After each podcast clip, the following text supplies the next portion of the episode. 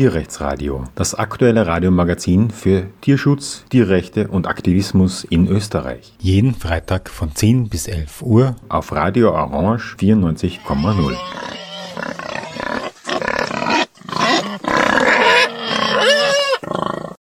Ja, willkommen zum Tierrechtsradio. Unser Thema heute die Auswirkungen der Tierindustrie auf die Natur, die, ähm, auf die Ressourcen dieser Erde und natürlich im Zentralen auf das Klima. Ähm, die, die Wirkung auf das Klima ist immer wieder Thema jetzt, wo ja so viel Aktivismus bezüglich des Klimas läuft, aber es äh, gibt da sehr viel Relativierungspotenzial. Wenn ich mir die verschiedenen Veranstaltungen anschaue oder Demonstrationen, äh, kommt selbst aus der Ecke der Aktiven, die sich für eine, äh, für eine Rettung des Klimas einsetzen, zum Teil Kritik oder eine Relativierung der Auswirkungen der Tierindustrie, warum auch immer. Ich erinnere an Lena Schilling, die sich ja immer wieder produziert als Sprecherin äh, für Klimaaktive und die dann in E3 und sonst wo sagt, sie ist jedenfalls nicht vegan und sie glaubt auch nicht, dass man das sein muss, das ist alles äh, kann man alles auch lockerer angehen. Und gleichzeitig ähm, gibt es ja einen Aktivismus für 100 km/h auf der Autobahn. Ob das dann letztlich äh, das Klima rettet, ist die große Frage. Ähm, ich spreche mit Christian Rombeck. Er macht an der Uni Erfurt in Staatswissenschaften gerade seine Dissertation zum Thema ökologische Auswirkungen der Tierindustrie. Und da interessiert mich insbesondere, was er zur Auswirkung auf den Klimawandel zu sagen hat. Hallo und willkommen im Tierrechtsradio. Ja, hallo, freut mich sehr. Danke für die Einladung. Ja, danke, dass du dir Zeit nimmst. Es ist ja tatsächlich so, dass ähm, immer wieder relativiert wird, was das für eine Auswirkung ist. Man liest verschiedene Studien, da hat man den Eindruck, ähm, ja, man verwirrt zu werden, was jetzt wirklich dazugehört und was nicht und auf welche Weise das berechnet werden muss. Die Landwirtschaftskammer hat kürzlich veröffentlicht, dass äh, die Auswirkung von Kühen, äh, also von Wiederkäuern, Nutztierwiederkäuern auf das Klima falsch berechnet worden wäre und es ist nur halb oder sogar ein Viertel so groß wie gedacht. Also da versucht man ständig ähm, dagegen zu wirken. Abgesehen davon gibt es ein irrsinniges Klimaleugnungspotenzial in der Gesellschaft, das meinem Eindruck nach ständig größer wird. Also zunächst einmal die erste Frage, gibt es den Klimawandel und ist er menschengemacht? Natürlich gibt es äh, den Klimawandel und der Klimawandel ist menschengemacht und äh, wir könnten eigentlich sogar sagen, er ist auch tiergemacht, äh, weil die meisten äh, Treibhausgasemissionen, äh, die wir global haben, aus der industriellen Tierhaltung stammen und äh, das tatsächlich unabhängig davon, welche Studie man sich anguckt. Ähm, es ist so, wir haben hier ähm, diese, viele kennen diese Klimastudien, diese bunten Tortendiagramme. Du hast den Sektor Verkehr, du hast den Sektor Energie, du hast den Sektor Entwaldung, also Regenwaldrodung zum Beispiel, du hast den Sektor Landwirtschaft und so weiter, ne, in den Sektor Energie. So, und die Tierindustrie taucht gar nicht auf als einzelner Sektor. Ähm, und das liegt äh, daran, äh, dass die Tierindustrie sich auf alle anderen Sektoren verteilt. Das heißt, die Emissionen aus der Tierindustrie sind zum Großteil die Emissionen aus der Landwirtschaft, sie sind die Emissionen aus der Regenwaldrodung, sie sind Emissionen aus Industrie, aber auch Teil von Verkehr, zum Beispiel Futtermitteltransporte und Tiertransporte. Und deswegen ist es in den etwas älteren Klimastudien häufig so, dass die Tierindustrie gar nicht sichtbar ist und die Menschen sich dann fragen, hä, wenn wir jetzt sagen, die Tierindustrie ist für ein Drittel oder eventuell sogar die Hälfte der Treibhausgase verantwortlich, äh, wie kann das sein? Weil die Studien, die wir bisher kennen, da taucht sie ja gar nicht auf. Und das ist ein Problem. Gerade weil sie ein großer Faktor ist, müsste sie eigentlich sichtbar gemacht werden. Du sagst, die spielt also überall hinein.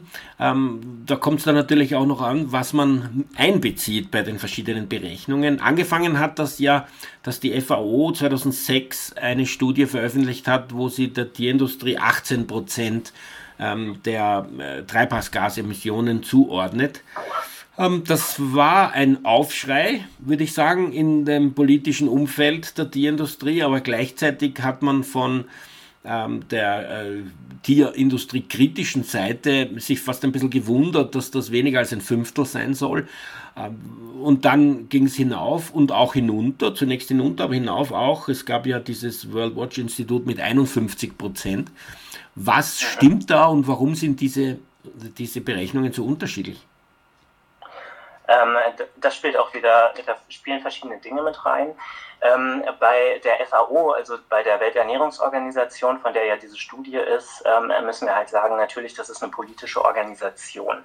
So, und wenn wir uns jetzt angucken, ähm, wer äh, als Experte und Expertin von der FAO herangezogen wird, um solche Studien in Auftrag zu geben, äh, wird einiges deutlich. Also wir haben zum Beispiel ähm, verschiedene Sponsoren äh, der FAO, die unmittelbar mit der Tierindustrie verstrickt sind. Also wir haben Lobbygruppen für Fleisch, für Milch, für Eier, für Fischerei, die direkt äh, die FAO oder dieses Expertengremium der FAO finanzieren.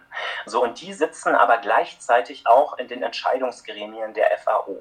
So, und dann äh, kann man eben sehen, ähm, dass diese Studie, äh, wenn, wenn, man sie ein bisschen auseinanderpflügt und zum Beispiel mit der World Watch Institute äh, Studie vergleicht, äh, viele Faktoren außen vor lässt. Und ein relevanter Faktor ist zum Beispiel eben ähm, die ähm, Regenwaldrodung, weil Regenwald, wenn er steht, natürlich auch Treibhausgase kompensiert.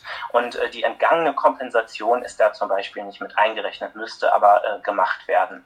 Und gleichzeitig sagt zum Beispiel äh, das World Watch Institute, der Verkehr, der auf das Konto der Tierindustrie geht, ähm, also Futtermitteltransporte, Tiertransporte, was nicht unwesentlich ist, muss auch aufs Konto der Tierindustrie. Aber den größten Unterschied dieser beiden Studien macht zum Beispiel aus, äh, dass das World Watch Institute sagt, wir müssen müssen den Regenwald, der gerodet worden ist, für die Tierindustrie mit einberechnen. Und äh, weltweit wird für nichts mehr Regenwald gerodet als für die Tierindustrie. Das müssen wir eben auch wissen. Im Amazonas über 90 Prozent des Regenwaldes hops im Prinzip nur für die industrielle Tierhaltung. Ähm, dann könnte man aber sagen, wenn es einmal gerodet ist, ist es gerodet. Und bei der nächsten ähm, Ladung äh, Fleisch von dieser gerodeten Fläche braucht man ja nicht neu roden, und ähm, inwiefern spielt das dann noch eine Rolle? Dieses Argument ist mir mal gebracht worden bezüglich der Rodung vom Regenwald, dass gesagt wurde, ja, so schlimm ist das nicht, weil es zählt ja sozusagen nur einmal, kann aber dann lange gemolken werden. Das ist, das ist sehr naiv, weil äh, Regenwaldflächen sehr schnell degradieren. Äh, das heißt, äh, am Anfang, äh, wenn du neu anbaust in Regenwaldflächen, äh, ist der Boden besonders fruchtbar. Der ist besonders fruchtbar eben auch dann, wenn Brand gerodet wird. Bei Brandrodung werden immense äh, Mengen an Kohlenstoffdioxid freigesetzt, was dann in die Atmosphäre geht, aber der Boden ist dann besonders fruchtbar. So, aber die Humusschicht im Regenwald ist relativ dünn. So, und diese Böden degradieren sehr, sehr schnell, äh, was dazu führt, dass es unwirtschaftlich wird, auf diesen Flächen langfristig anzubauen. Und das hat eben äh, den Effekt, äh, dass dann immer weiter äh, neue Flächen gerodet werden. Und das muss unbedingt aufhören, äh, weil natürlich der Regenwald die Lunge der Erde ist. Also, und äh, das Problem ist, dass diese ausgelaugten Flächen, ja, die mit äh, Pestiziden und Dünger überzogen werden, hinterher eben sich auch nicht so einfach renaturieren lassen. Also da wächst dann zwar irgendwann wieder was, aber das dauert unfassbar lange, bis diese Flächen dann wieder zu CO2-Senken äh, werden, die auch nur ansatzweise vergleichbar sind äh, mit dem, was äh, vorher der Regenwald an CO2-Senke war. An dieser Stelle würde ich gerne in eigener Sache nochmal kurz auf die österreichischen Weiden eingehen, weil hier glaubt man ja das Gefühl, es ist äh, alles wunderbar und der Schuld ist äh, Brasilien und Argentinien und wer auch immer noch ähm, so Regenwaldrodungen betreibt.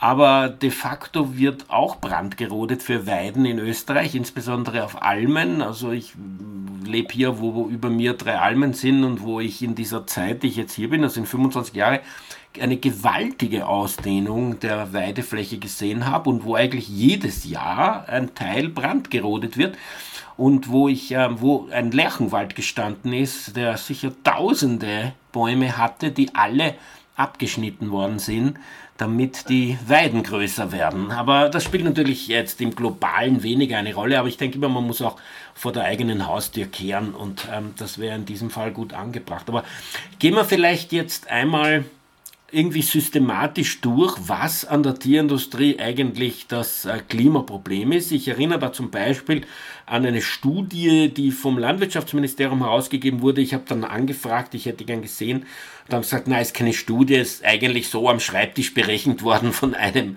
der Leute dort, der gar nicht mal ein Wissenschaftler ist. Aber jedenfalls haben sie es medial als Studie verbreitet, ähm, dass die Schweine nur, jetzt müssen Sie mal nachdenken, 6% oder waren es sogar nur 0,6%, ähm, die Schweineindustrie nur zu 0,6% zur ähm, zum Klimawandel oder zur Emission von Treibhausgasen beiträgt, wenn man, so wie Sie das gemacht haben, sich halt nur ansieht, was sie ähm, ausstoßen, beziehungsweise was ihre Gülle ausstoßt an Methan. So, was würdest du jetzt sagen, wenn man so die Schweineindustrie hernimmt, was sind da die, die verschiedenen Parameter, die letztlich äh, so eine Auswirkung auf das Klima ausmachen?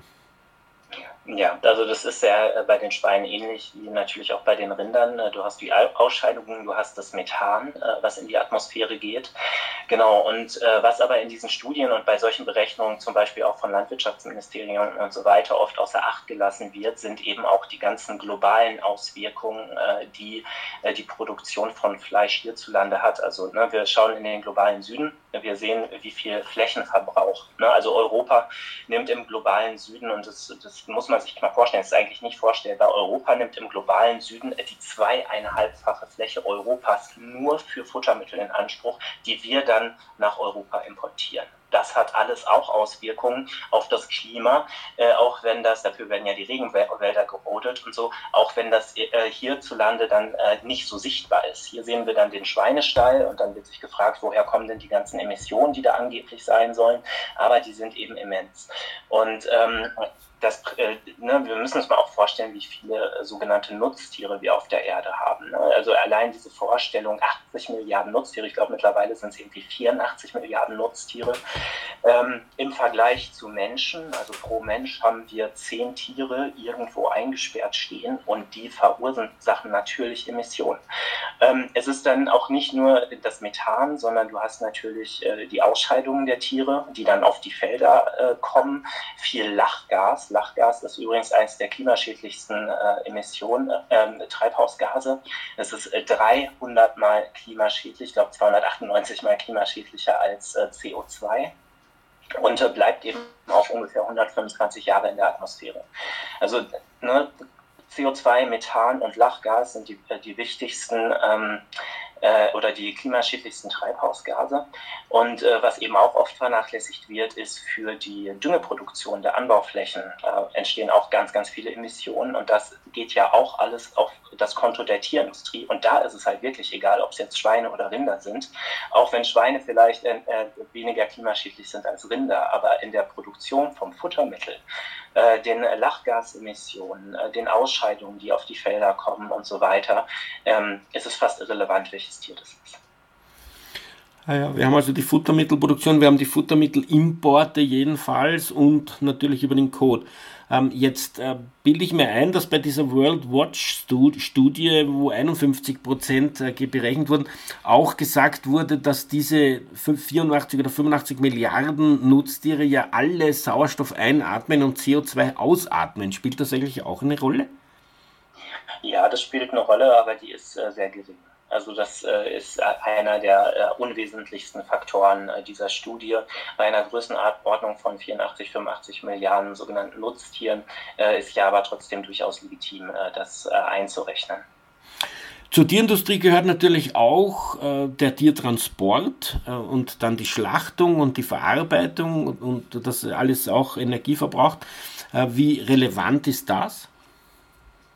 Ähm, auch das sind industrielle Prozesse, die äh, Treibhausgase verursachen. Das sind dann nicht die äh, Treibhausgase direkt äh, von den Tieren, sondern sind natürlich durch den Transport bedingt. Ähm, ich glaube, äh, viele Menschen haben gar keine Ahnung von der Größenordnung der Futtermittel, die tagtäglich äh, transportiert werden. Und genau, natürlich werden die nicht alle mit irgendwie E-Mobilität oder Zügen transportiert, sondern viel mit Lastwagen und so weiter werden über die Meere geschifft und äh, das sind auch äh, immense Auswirkungen. Du hast natürlich gleichzeitig auch bestimmte Kühlketten, äh, die äh, für äh, Tierprodukte eingehalten werden müssen. Das, äh, das ist in den meisten Studien überhaupt nicht berücksichtigt. Die Kühlketten von tierischen Lebensmitteln im Vergleich zu rein pflanzlichen Lebensmitteln sind halt viel, viel größer.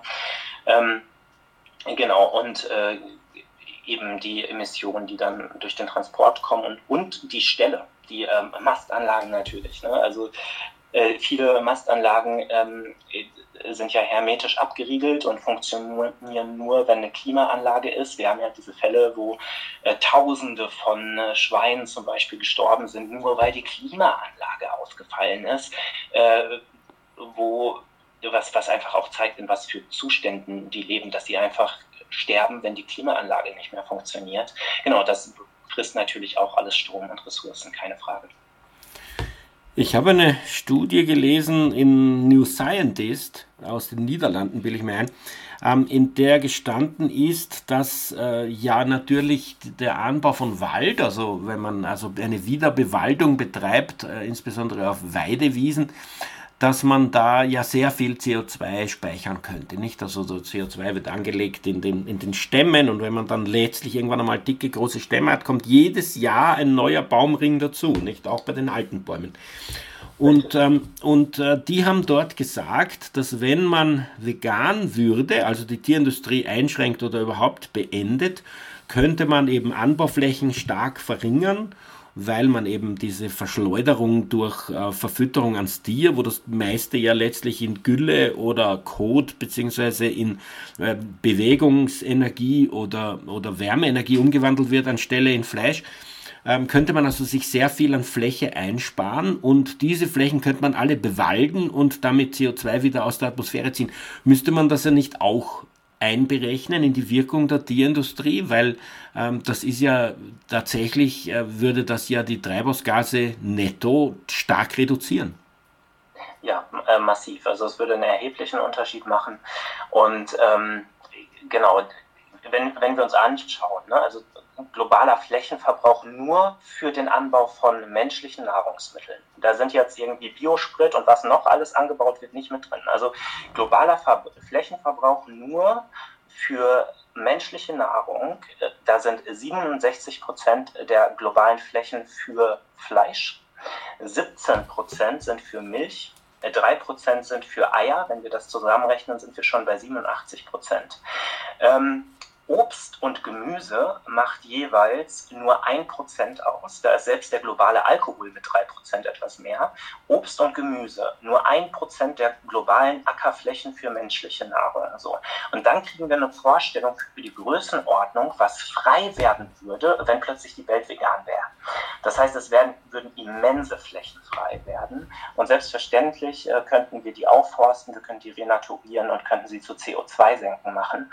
Und das sind natürlich natürlich alles äh, Faktoren, äh, die in diesen Studien äh, zu, zu der Klimabilanz der Tierindustrie eben nicht mit eingerechnet werden.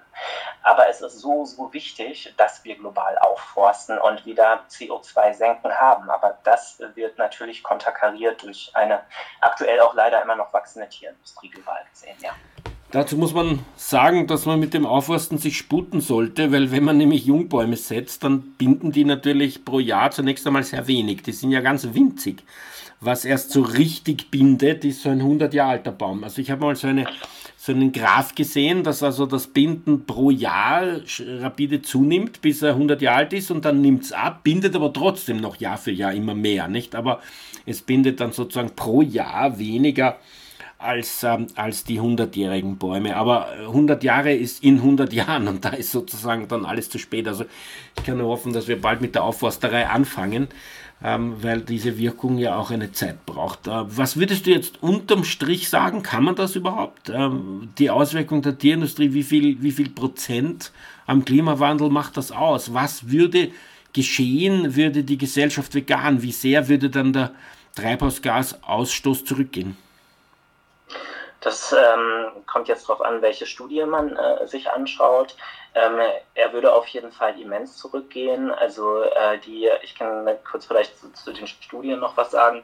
Äh, in der Wissenschaft der am meisten zitierte Wert ist ungefähr, dass die globalen Emissionen aus der Tierindustrie bei einem Drittel sind und äh, dabei mehr als eben alle anderen Sektoren, mehr als Energie und mehr als der gesamte globale Verkehr.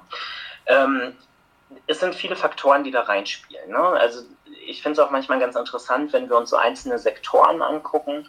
Ähm, wir sehen zum Beispiel, dass globale Schleppnetzfischerei äh, für mehr Emissionen verantwortlich ist als der gesamte globale äh, Flugverkehr. Ne? Also Schleppnetzfischerei ist für 1,5 Gigatonnen verantwortlich und die alle globalen Flugzeuge für 0,91 Prozent, wo, wo man dann wieder sich fragen muss, okay, müssen wir uns, um politisch wirklich äh, wirksame Maßnahmen zu ergreifen, äh, nicht an, nicht viel mehr andere Themen, wie zum Beispiel äh, Fischerei oder die Tierindustrie in den Fokus nehmen. Und ich glaube, das ist ein ganz äh, relevanter Punkt. Also wenn du mich fragst, so können wir das überhaupt schaffen, dann würde ich sagen, nur wenn wir die Tierindustrie in den Fokus nehmen, weil sie globaler Hauptemittent ist. Und jetzt kommt noch was ganz Wesentliches dazu. Ähm, CO2, äh, wie wir wissen, bleibt ja über 1000 Jahre in der Atmosphäre. Methan im Vergleich dazu ja nur 12,4 Jahre. Das heißt, wenn wir jetzt effektiven Klimaschutz machen möchten, dann macht es total Sinn, da anzusetzen, wo das Treibhausgas schnell aus der Atmosphäre verschwindet. Methan ist nach 12,4 Jahren abgebaut. Das heißt, würden wir politisch darauf setzen, äh, als erstes mal das Thema Methan anzugehen, hätten wir viel schnellere Cooling-Effekte, also eine Abkühlung der Atmosphäre, als wenn wir auf CO2 setzen, weil bei CO2 sind die Wirkungen so langfristig, dass es dann für Generationen in tausend Jahren eine Rolle spielt, wie wir uns diesbezüglich jetzt verhalten. So, aber wir brauchen ja jetzt Maßnahmen und äh, das geht, äh, geht nur, wenn wir uns eben auf die schneller verschwindenden äh, Gase wie Methan oder zum Beispiel auch Lach Lachgas äh, fokussieren.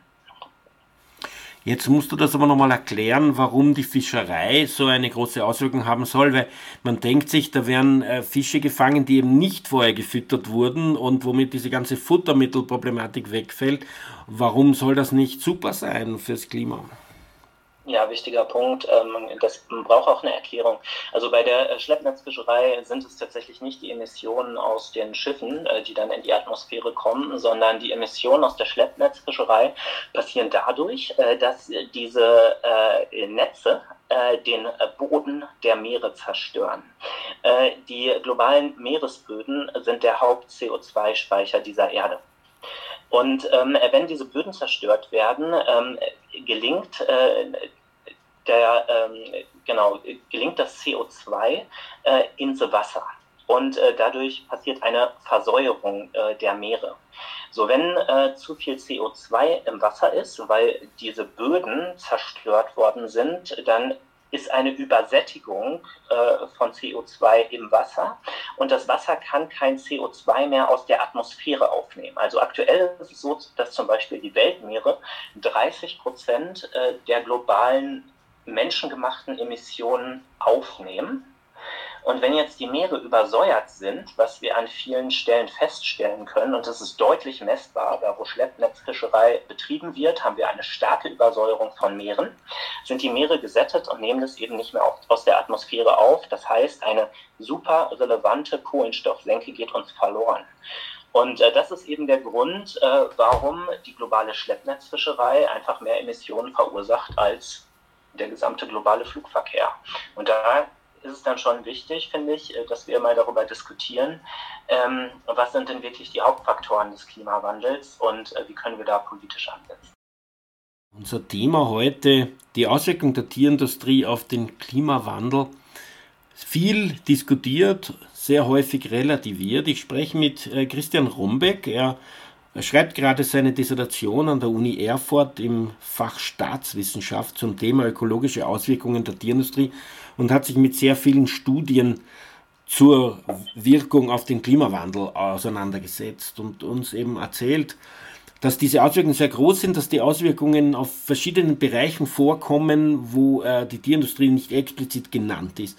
Und dass man alles in allem sagen muss, dass es in etwa ein Drittel der globalen Emissionen ausmacht. Er hat uns auch darauf aufmerksam gemacht, dass die Schleppnetzfischerei, wo man eben eigentlich Wildtiere, nämlich Fische letztlich isst, einen sehr eine Auswirkung hat, die fast doppelt so groß ist wie die Flugzeuge weltweit weil eben der Meeresboden zerstört wird, der CO2 absorbiert und statt zu absorbieren es dadurch in die Meere aus äh, emittiert und die dann eben so gesättigt sind, dass sie kaum mehr CO2 aus der Atmosphäre aufnehmen können.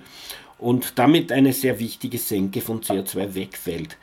Ähm, Jetzt äh, ist es auffällig, dass ähm, die Berichte immer sich drum herumwinden, ähm, den Veganismus zu promoten, wenn es um äh, eine Maßnahmen gegen den Klimawandel geht, oder auch nur die Tierindustrie als so einen ganz zentralen Pfeiler hinzustellen. Zugegeben, es wird immer wieder gesagt, es gibt auch so Veggie Days aus Klimagründen oder klimafitte Teller. Ähm, und dergleichen. Aber wenn man den letzten IPCC-Bericht liest, dann ist nicht von vegan oder rein pflanzlicher Ernährung die Rede, sondern es ist eine Aufforderung da, regional gesund sich zu ernähren, was ja, äh, wie einem scheint, absichtlich so einen Schleier vor die wahren Fakten hält.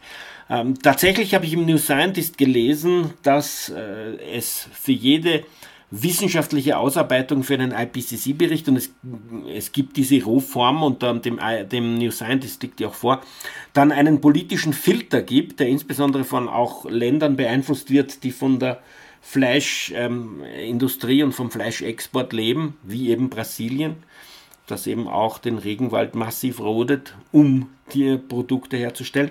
Und dieser politische Filter, der zeigt sich vor allem darin nicht, dass Aussagen ins Gegenteil verkehrt werden, aber dass halt relativiert wird, dass eine Terminologie verwendet wird, wo man letztlich gar nicht genau versteht, was eigentlich läuft und wo vor allem die Tierindustrie ausgeblendet wird. Ähm, ist das auch dein Eindruck, dass das eine wesentliche Rolle spielt? Das spielt eine riesige Rolle. Ähm, das lässt sich äh, auf verschiedenen Ebenen beobachten. Also es lässt sich beim IPCC sehr gut beobachten. Also wir könnten uns ja die Frage stellen, warum stützt sich der IPCC äh, vor allem auf ähm, ein Global Warming Potential von 100 Jahren?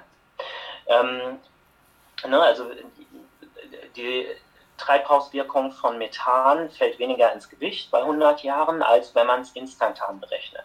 So, da können wir, können wir uns fragen, okay, wie kommt das zustande, dass sich auf dieses, diese 100 Jahre bezogen wird? Der IPCC sagt selber in einem Zitat, dass es keine, ähm, keine wissenschaftlichen, argumentativen Gründe für diese 100 Jahre gibt. Also man hätte auch jeden anderen beliebigen Wert äh, äh nehmen können. Aber diese 100 Jahre führen eben zu einer starken Verzerrung. Bei der FAO haben wir es eben so, dass viele Lobbyverbände direkt Einfluss auf die FAO nehmen, also wirklich die Tierindustrie massiv Geld spendet und in den Entscheidungsgremien drin setzt. Und trotzdem sagt die FAO ja, äh, der Anteil der Tierindustrie äh, auf dem Klimawandel ist höher als der gesamte globale Verkehr, sagt die FAO trotzdem, obwohl äh, diese Lobby-Einflüsse auf jeden Fall gegeben sind. Und jetzt ist es dann wiederum so, dass die FAO natürlich auch den IPCC berät in, in den Klimaberichten. Und ich finde aber auch, dass man das äh, auf kleinerer Ebene gut sieht. Also in Deutschland gab es zum Beispiel den äh, sogenannten Klimaschutzplan 2050. Und da wurden verschiedene wissenschaftliche Gremien herangezogen, um die Bundesregierung zu beraten. Unter anderem das Fraunhofer Institut und das Umweltbildungs äh, Umwelt, ähm, äh, Umweltbundesamt und äh, verschiedene andere Institutionen noch. Und die haben gefordert, dass damit Deutschland überhaupt die Chance hat, ähm, seine Klimaziele bezogen auf das 1,5 Grad Ziel zu erreichen, muss die Tierindustrie mindestens halbiert werden. Es ist dann so ein, so ein großer Maßnahmenkatalog entstanden und ähm, die äh, wissenschaftlichen Institute haben ihre Expertise reingegeben. Da standen ganz klar definierte Ziele im Bereich Landwirtschaft drin, zum Beispiel die Halbierung der Tierbestände als Mindestanforderung, mehr wäre besser gewesen. Und dann viele detaillierte Vorschläge, wie diese Transformation gelingen kann. So dieses Paper, das hatte, glaube ich, über 300 Seiten, richtig großes Dokument, bezog sich nicht nur auf Landwirtschaft, auch viele andere äh, politische Ebenen auch, ging dann erst ans Wirtschaftsministerium, dann wurde ein Rotstrich angelegt, schon mal viel rausgekürzt. Dann ging es ans Kanzleramt, wurde viel rausgekürzt und dann ging es auch noch ans Landwirtschaftsministerium und da wurde der Rotstrich angelegt. Am Ende ist bei dem Klimaschutzplan für Deutschland nichts mehr zu sehen von diesen konkreten äh, Klimaschutzmaßnahmen im Bereich Landwirtschaft und Tierindustrie. Jetzt steht in diesem Klimaschutzplan nur noch drin, im Bereich Landwirtschaft setzen wir uns ambitionierte Ziele, was ja alles heißen kann. Genau, und ähm, da spielen halt Netzwerkstrukturen eine Rolle, Lobbyismus. Ähm, es gibt halt schöne Analysen, äh, wie, äh, wie stark Lobbyverbände sind, zum Beispiel in Europa. Und das lässt sich politikwissenschaftlich eben ähm, auf zweierlei Methoden, durch zweierlei Methoden berechnen. Also einmal kann halt untersucht werden, äh, wie schaffen äh, Lobbygruppen Gesetzestexte und Richtlinien vorzuschlagen und dann kann man analysieren, wie die dann letztendlich wirklich sich in Gesetzen oder Richtlinien manifestieren. Das ist die eine Möglichkeit und die andere Möglichkeit ist, dass du untersuchst, äh, wie es Lobbygruppen schaffen, in politische Schlüsselpositionen ihre eigenen Leute reinzubringen. So, und da möchte ich nur ein kurzes Beispiel noch abschließend sagen. Äh, bei der letzten Bundesregierung in äh, Deutschland, äh, äh SPD und Unionsgeführt, waren von 32 EntscheidungsträgerInnen im, Land, äh, im Landwirtschaftsministerium 26 gleichzeitig für den Bauernverband oder eine andere landwirtschaftliche Interessengruppe äh, äh, in diesen Positionen. Ähm, genau, und diese Analysier äh, Analysen lassen sich halt politikwissenschaftlich treffen und da ist ganz eindeutig in Europa ist zum Beispiel der Deutsche Bauernverband der einflussreichste Lobby oder die einflussreichste Lobbygruppe. Würdest du auch sagen, dass das der Grund ist, warum die Tierindustrie nicht explizit vorkommt, sodass man äh, lange und tief hineinschauen muss, dass man sie überhaupt findet und äh, es gar nicht leicht ist, ihr die Wirkung zuzuordnen, die sie tatsächlich hat. Es erstaunt mich nur, dass die Tierindustrie so viel Auswirkung haben sollte, weil es gibt ja auch die fossile Energieindustrie und andere. Wie, wieso schaffen die das nicht so gut? Äh, wenn man bedenkt, dass in Österreich vielleicht, ich weiß nicht, eine Handvoll Prozent äh, in der Tierproduktion, also Handvoll Prozent der Menschen in der Tierproduktion dabei sind, da gibt es ja dann doch 95 Prozent oder mehr Menschen, die damit nichts zu tun haben. Natürlich haben die einen wirtschaftlichen Einfluss, aber äh, dass die auch äh, in Österreich ja via ÖVP direkt im, im Parlament sitzen und einen vollkommen ähm, über ihren äh, sozusagen Kopfanzahl stehenden Einfluss ähm, Lobbyarbeit leisten können, ist doch irgendwie bemerkenswert. Ja, ähm, definitiv. Und äh, deswegen haben wir ja auch so ein starkes Auseinanderklaffen zwischen ähm, angeblichen Studien von eher politischen Organisationen, wie zum Beispiel äh, der FAO und wirklichen wissenschaftlichen Instituten, äh, die äh, unabhängiger die Emissionen berechnen und zu viel höheren Ergebnissen kommen, die weniger beeinflussen, also viel höheren Ergebnissen, was den Anteil der Tierindustrie ausmacht. Und diese wissenschaftlich freieren Institute ähm, forschen natürlich viel unabhängiger als ähm, quasi politische Auftragsforschung. Ich glaube, das muss man schon sehen. Und gerade in dem Bereich ist es einfach eindeutig sichtbar, dieses starke Auseinanderklaffen. Und es ist ja in vielen Bereichen, es ist ja nicht nur da sichtbar, also es hat politischen Einfluss auf, auf ne, welche Forderungen äh, ziehen wir, ähm, aber wir sehen ja auch zum Beispiel, ähm, bei den EU-Subventionen. Die Hälfte des gesamten EU-Haushaltes fließt in die Landwirtschaft. Das variiert von Jahr zu Jahr zwischen 49 und ich glaube 52 Prozent ähm, des gesamten EU-Haushaltes fließt in die Landwirtschaft. So. Und die Landwirtschaft ist halt ein Großteil Tierindustrie, weil sie eben nicht nur äh, Tierstelle ist und äh, Mastanlagen, sondern eben auch der gesamte Futtermittelanbau, der in allen europäischen äh, Ländern äh, bei äh, über 50 Prozent liegt, in Deutschland 56 Prozent, im globalen Süden noch viel mehr. Ähm, genau. Aber daran sehen wir eben, wie wirksam diese Verbände tatsächlich arbeiten. Und ich finde die extreme politische Förderung durch Subventionen, aber auch gleichzeitig durch Steuererleichterungen. Ne, warum sind zum Beispiel Tierprodukte weniger besteuert als pflanzliche äh, Produkte? Wir sehen, dass Politik eigentlich für die KonsumentInnen Anreize schafft, sich nicht nachhaltig zu verhalten. Es gibt keine nachhaltigen Tierprodukte, aber Politik subventioniert die Tierindustrie. Damit werden die Preise massiv äh, äh, gedrückt und gleichzeitig gibt es noch Steuererleichterungen auf Tierprodukte. Das heißt, die KonsumentInnen werden animiert, eben nicht nachhaltige Produkte zu kaufen. Und genau umgekehrt sollte es sein.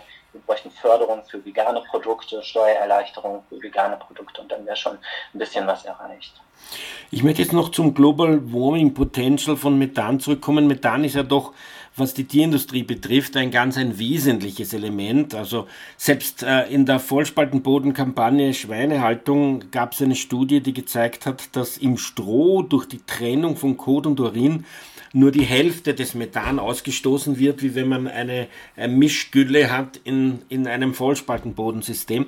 Also Methan immer dabei, insbesondere bei Wiederkäuermägen von, von der Kuh, wo äh, selbst die Landwirtschaftskammer nicht bestreiten kann, dass die Wirkung dann doch äh, 15 Mal höher ist als bei Schweinen.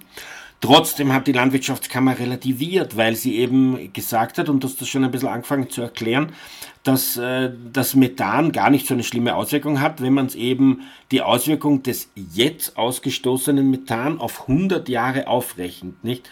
Ähm, und wenn das natürlich nach zwölfeinhalb Jahren verschwindet, dann haben wir 88 oder 87,5 Jahre ähm, ohne dieses jetzt ausgestoßene Methan, die natürlich die Methanwirkung verringern. Jetzt fragt man sich, wie kommt man auf die Idee, das auf 100 Jahre zu berechnen. Aber ähm, also die, die Wirkung des jetzt ausgestoßenen, statt sich auf das jetzt ausgestoßene zu beziehen. Aber die Landwirtschaftskammer war jedenfalls begeistert, dass diese neue Berechnung, wie sie das genannt hat, die, äh, den Ausstoß ihrer Kühe, den Methanausstoß ihrer Kühe eben als wesentlich geringer einstuft und daher kann man, so haben sie das verbreitet, ungehindert äh, Kuhprodukte konsumieren und das hat für den Klimawandel eh keine Relevanz.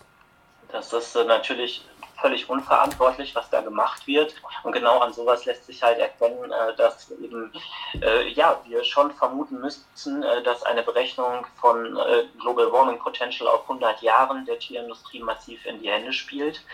Sonst wären die Verhältnisse ganz anders. Also wenn wir das instantan berechnen würden, wäre die Methanwirkung 153 mal intensiver als bei CO2. Und genau das wird eben nicht gemacht. Und da müssen wir uns schon fragen, inwieweit ist das einfach politisch äh, motiviert. Genau, das, was äh, mit äh, dem Methan gemacht wird bei dem langen Global Warming Potential, wenn wir das jetzt mal übertragen würden auf CO2 und wir jetzt sagen würden, wir berechnen die CO2-Emissionen auf 100.000 Jahre, äh, dann hätten wir auch keinen realistischen Wert mehr, weil auch dann CO2 abgebaut wäre. Und genauso wird es eben bei Methan gemacht, äh, dass im Prinzip auf 100 Jahre berechnet wird und es eigentlich schon längst abgebaut wird. Aber wir müssen ja davon ausgehen, auch gerade beim aktuellen Wachstum der Tierindustrie global, dass der Methanausstoß mindestens konstant bleiben wird in den nächsten Jahren und wir nicht einfach sagen können, es ist dann weg und das berechnen wir auf 100 Jahre, es ist in zwölf Jahren weg und damit ist das Problem erledigt. So ist es ja nicht. Wir sprechen über die Klimaauswirkungen der Tierindustrie. Ein ganz, ganz wesentliches Thema, das uns ja gerade im Begriff ist, über den Abgrund zu schubsen und die Menschheit starrsinnig, verblödet, falsch informiert, wie soll man es nennen, ähm, einfach mitspielt und nichts dagegen und zu unternehmen äh, wollen scheint. Ähm, ich spreche mit Christian Rombeck, der an der Uni Erfurt im Fach Staatswissenschaft eine Dissertation über die ökologischen Auswirkungen der Tierindustrie gerade schreibt und uns erzählt hat, dass die Auswirkungen, wenn man alles einbezieht, etwa ein Drittel der gesamten globalen Treibhausgasemissionen betrifft, dass das aber in den IPCC-Berichten durch Lobbyarbeit gar nicht so äh, deutlich vorkommt, sondern dass da auch ein politischer Filter ist, dass da ein äh, Lobbyarbeit der Tierindustrie geschieht, dass äh, der Sektor aufgeteilt wird auf viele, dass ähm, eine andere Begrifflichkeit verwendet wird, statt vegan oder rein pflanzlich steht dann dort regional gesund ähm, wo man ja das jetzt nicht eins zu eins zuordnen könnte. Ja, aber kommen wir jetzt noch zur äh, Möglichkeit, ähm, doch was dagegen zu unternehmen oder warum dagegen so wenig gemacht wird. Eine Frage, die sich mir aufdrängt, ist Laborfleisch. Ist in aller Munde, gab es jetzt kürzlich einen Artikel in den österreichischen Medien, dass eine Grazerin einen Star ein Start-up geschafft hat in den USA zusammen mit anderen und im Jahr 2025 bereits auf den österreichischen Markt will. Ähm, wie sehr kann uns Laborfleisch, was die Tierindustrie betrifft, von der Klimakrise retten? Ähm, Laborfleisch kann einen wesentlichen Beitrag leisten. Ähm, wenn wir Laborfleisch mit herkömmlichem Fleisch vergleichen, können ungefähr, äh, wenn man die verschiedenen Tierarten, also es ist von Fleisch zu Fleischart auch unterschiedlich, ne? ob du jetzt äh, Hühnchenfleisch oder Rindfleisch züchtest, das hat unterschiedliche Emissionen, aber wenn man es durchschnittlich sieht, würde Laborfleisch die Treibhausgasemissionen im Vergleich zur Tierhaltung, zur Tierindustrie ungefähr um 78 Prozent senken. Das ist nicht die, das einzige ökologische Potenzial. Du hast zeitgleich auch äh, weniger Wasserverbrauch, du hast äh, weniger Energieverbrauch äh, und so weiter. Also es hat auf jeden Fall ökologisches Potenzial. Und ich würde sagen, ähm, es ist wichtig, äh, weil äh, global gesehen aktuell der Konsum von Fleisch immer noch wächst. Also die, die Welternährungsorganisation selber spricht davon, dass sich bis zum Jahr 2050 der globale Konsum von Tierprodukten noch einmal verdoppeln soll. Ähm, und äh, wenn das passiert, keine Ahnung, wie unser Planet das aushalten soll. Ähm, man kann sehen an den so, sogenannten Food Outlooks, das sind die Welternährungsberichte der UN, wie sich die Produktionsmenge von Tierprodukten entwickelt. Und anhand dieser Food Outlooks können wir sogar sehen, dass diese Studie von der Welternährungsorganisation sogar zu konservativ, schon zurückhalt, zu zurückhaltend gerechnet hat. Das heißt, die globale Verdopplung ähm, der, des Konsums von Fleisch ist wahrscheinlich schon viel eher erreicht. So, und jetzt gibt es eben viele Menschen, die äh, sich nicht vorstellen können, auf auf äh, vegane Ernährung umzustellen, warum auch immer. Und äh, internationale Akzeptanzstudien zu Laborfleisch, In-vitro-Fleisch geben eben her, ähm, dass äh, unter FleischesserInnen äh, Laborfleisch eine deutlich höhere Akzeptanz hat als äh, vegane Produkte. Und deswegen glaube ich, dass ich wünsche mir natürlich einen nachhaltigen veganen Ernährungswandel für die Welt, aber für diejenigen Leute, die das nicht erreicht, ist es wichtig, dass wir Laborfleisch vielleicht als eine Art Brückentechnologie haben, um eben die Tierausbeutung zu äh, beenden und die ganzen ökologischen Implikationen, die die Tierindustrie eben hat. Für mich wäre es wahnsinnig wesentlich, und das würde Laborfleisch ja leisten, oder? Dass man viel weniger anbauen muss und sich dadurch einfach Freiflächen ergeben, die man bewalden kann und eigentlich auch zu ungenutzten Urwaldflächen machen kann. Und das wäre in meinen Augen ganz zentral wichtig. Es würde sehr viel CO2 binden, nachhaltig binden, auch im Humusboden, der sich im Wald ergibt und natürlich in den in den Stämmen der Bäume ähm, und äh, das äh, und es würde auch noch ein, ein Lebensraum bieten für viele Tierarten, die das Artensterben äh, stoppen oder reduzieren. Und ähm, Absolut. Und, und ist ja, natürlich auch für, für Umwetter und dergleichen wesentlich äh, stabiler. Nicht? Also es, es, es äh, verhindert Dürre und gleichzeitig Überschwemmungen, weil es einfach so quasi eine Art Staubbecken ist. Nicht? Und, und in den Blättern und Nadeln verdunstet Wasser, das dann in die Atmosphäre kommt und eher zu Regen wird. Und gleichzeitig äh, hat der tiefe Boden, vor allem von tiefwurzelnden Bäumen, äh, das Potenzial, sehr viel Wasser aufzusaugen wie ein Schwamm, sodass es also Überschwemmungen dämmt. Also es kühlt äh, und es wirkt antidepressiv. Also was wir brauchen, ist einfach ein, einen äh, Altbestandswald oder sogar Urwald. Und das könnte Laborfleisch ja in einem ziemlichen Ausmaß bieten, oder? Ja, also bis zu 99 Prozent der Flächen, die jetzt äh, verwendet werden für Futtermittelanbau, äh, könnten eingespart werden. Also unter der Annahme, dass wirklich Laborfleisch, herkömmliches Fleisch komplett ersetzt. Ja, uns läuft jetzt langsam wieder mal die Zeit davon. Was mich jetzt noch interessieren würde, ist, gibt es eine Organisation oder mehrere, die äh, irgendwie relevant sind und auch tatsächlich als Maßnahme eine vegane Welt fordern? Leider viel zu wenig. Ähm, für mich ist eigentlich klar, dass äh, eine wirklich eine, eine Organisation, die sich glaubwürdig für Klimaschutz und verschiedene oder alle anderen Nachhaltigkeitsthemen einsetzt, muss eigentlich äh, sich das Thema äh, Tierindustrie angucken und für eine vegane Welt plädieren, weil alles andere unglaubwürdig ist. Ähm, die Tierindustrie ist nicht nur Hauptursache des Klimawandels, sondern eben auch des globalen Artensterbens. Äh, warum? Und das ist übrigens auch eins, eine der planetaren Grenzen, die am weitesten überschritten ist.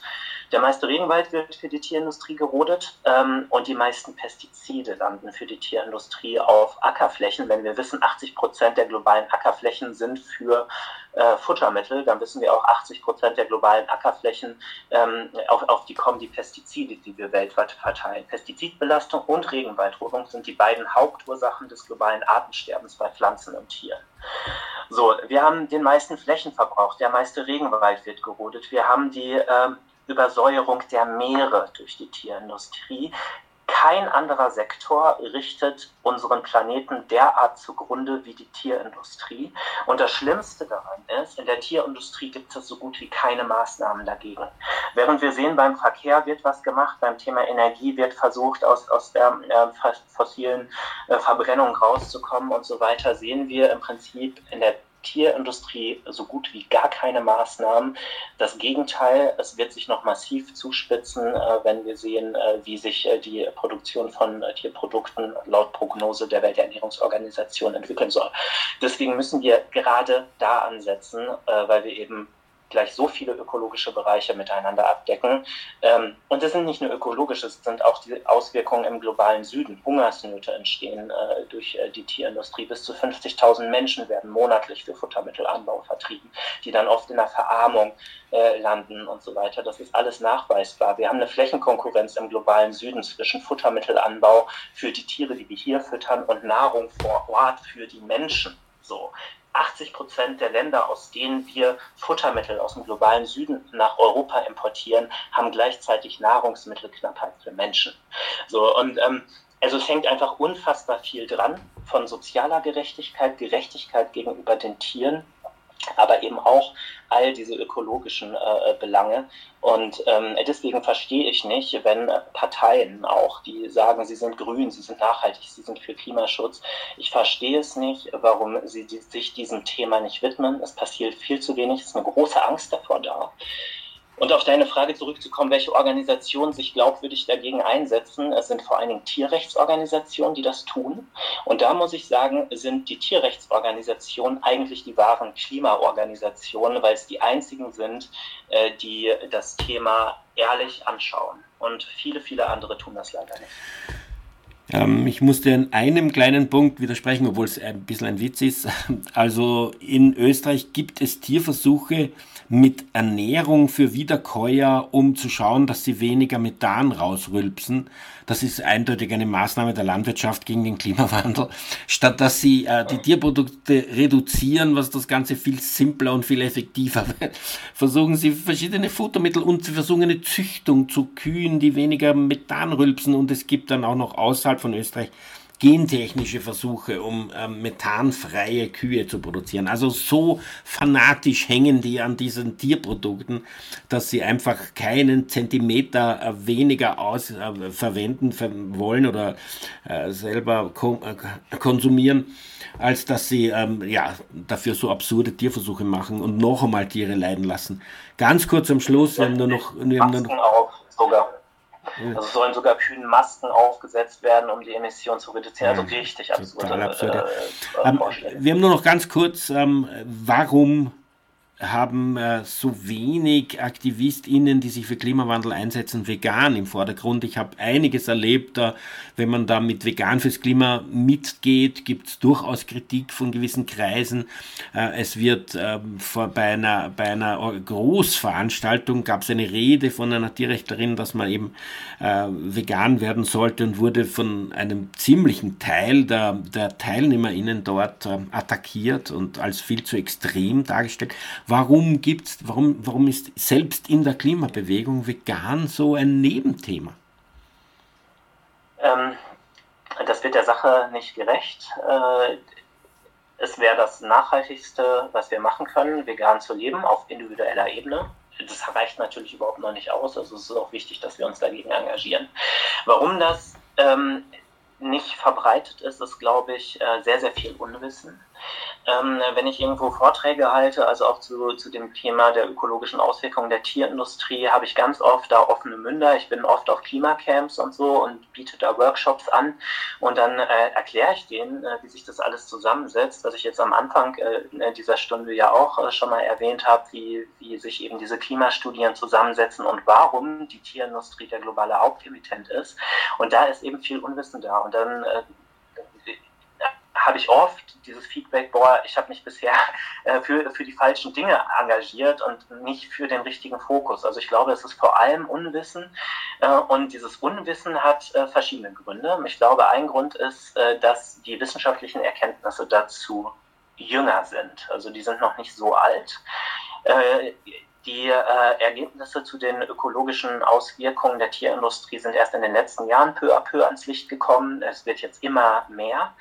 Äh, das ist ein Grund und ich glaube, ein zweiter Grund, und der ist äh, vielleicht sogar noch gravierender, ist, dass das Thema Vegan sein, ähm, nachhaltig leben durch äh, Veganismus viele Menschen so verändern würde in ihren Lebensgewohnheiten, dass die Menschen Angst haben, sich mit diesem Thema auseinanderzusetzen. Sie wissen, wenn sie anfangen, sie wissen, dass es ein Riesenproblem ist, aber sie wissen auch, wenn sie sich anfangen, mit dem Thema Tierindustrie auseinanderzusetzen, tun sich so viele Abgründe auf, dass sie sich nicht mehr in den Spiegel gucken können, äh, wenn sie weiterhin Tierprodukte äh, konsumieren möchten. Sie möchten diese aber weiter konsumieren und deswegen ignorieren sie dieses Thema und äh, trauen sich nicht, äh, da genau hinzuschauen. Ich muss an dieser Stelle aufhören, weil die Zeit abgelaufen ist. Vielen Dank für diese Informationen, vielen Dank für deinen Einsatz. Ich bin schon gespannt auf die Arbeit, die am Schluss herauskommt und insbesondere brauchen wir die Verbreitung dieser Fakten, um eben entsprechendes Wissen zu schaffen. Für die Sendung verantwortlich Martin Balluch. Tierrechtsradio, das aktuelle Radiomagazin für Tierschutz, Tierrechte und Aktivismus in Österreich. Jeden Freitag von 10 bis 11 Uhr auf Radio Orange 94,0.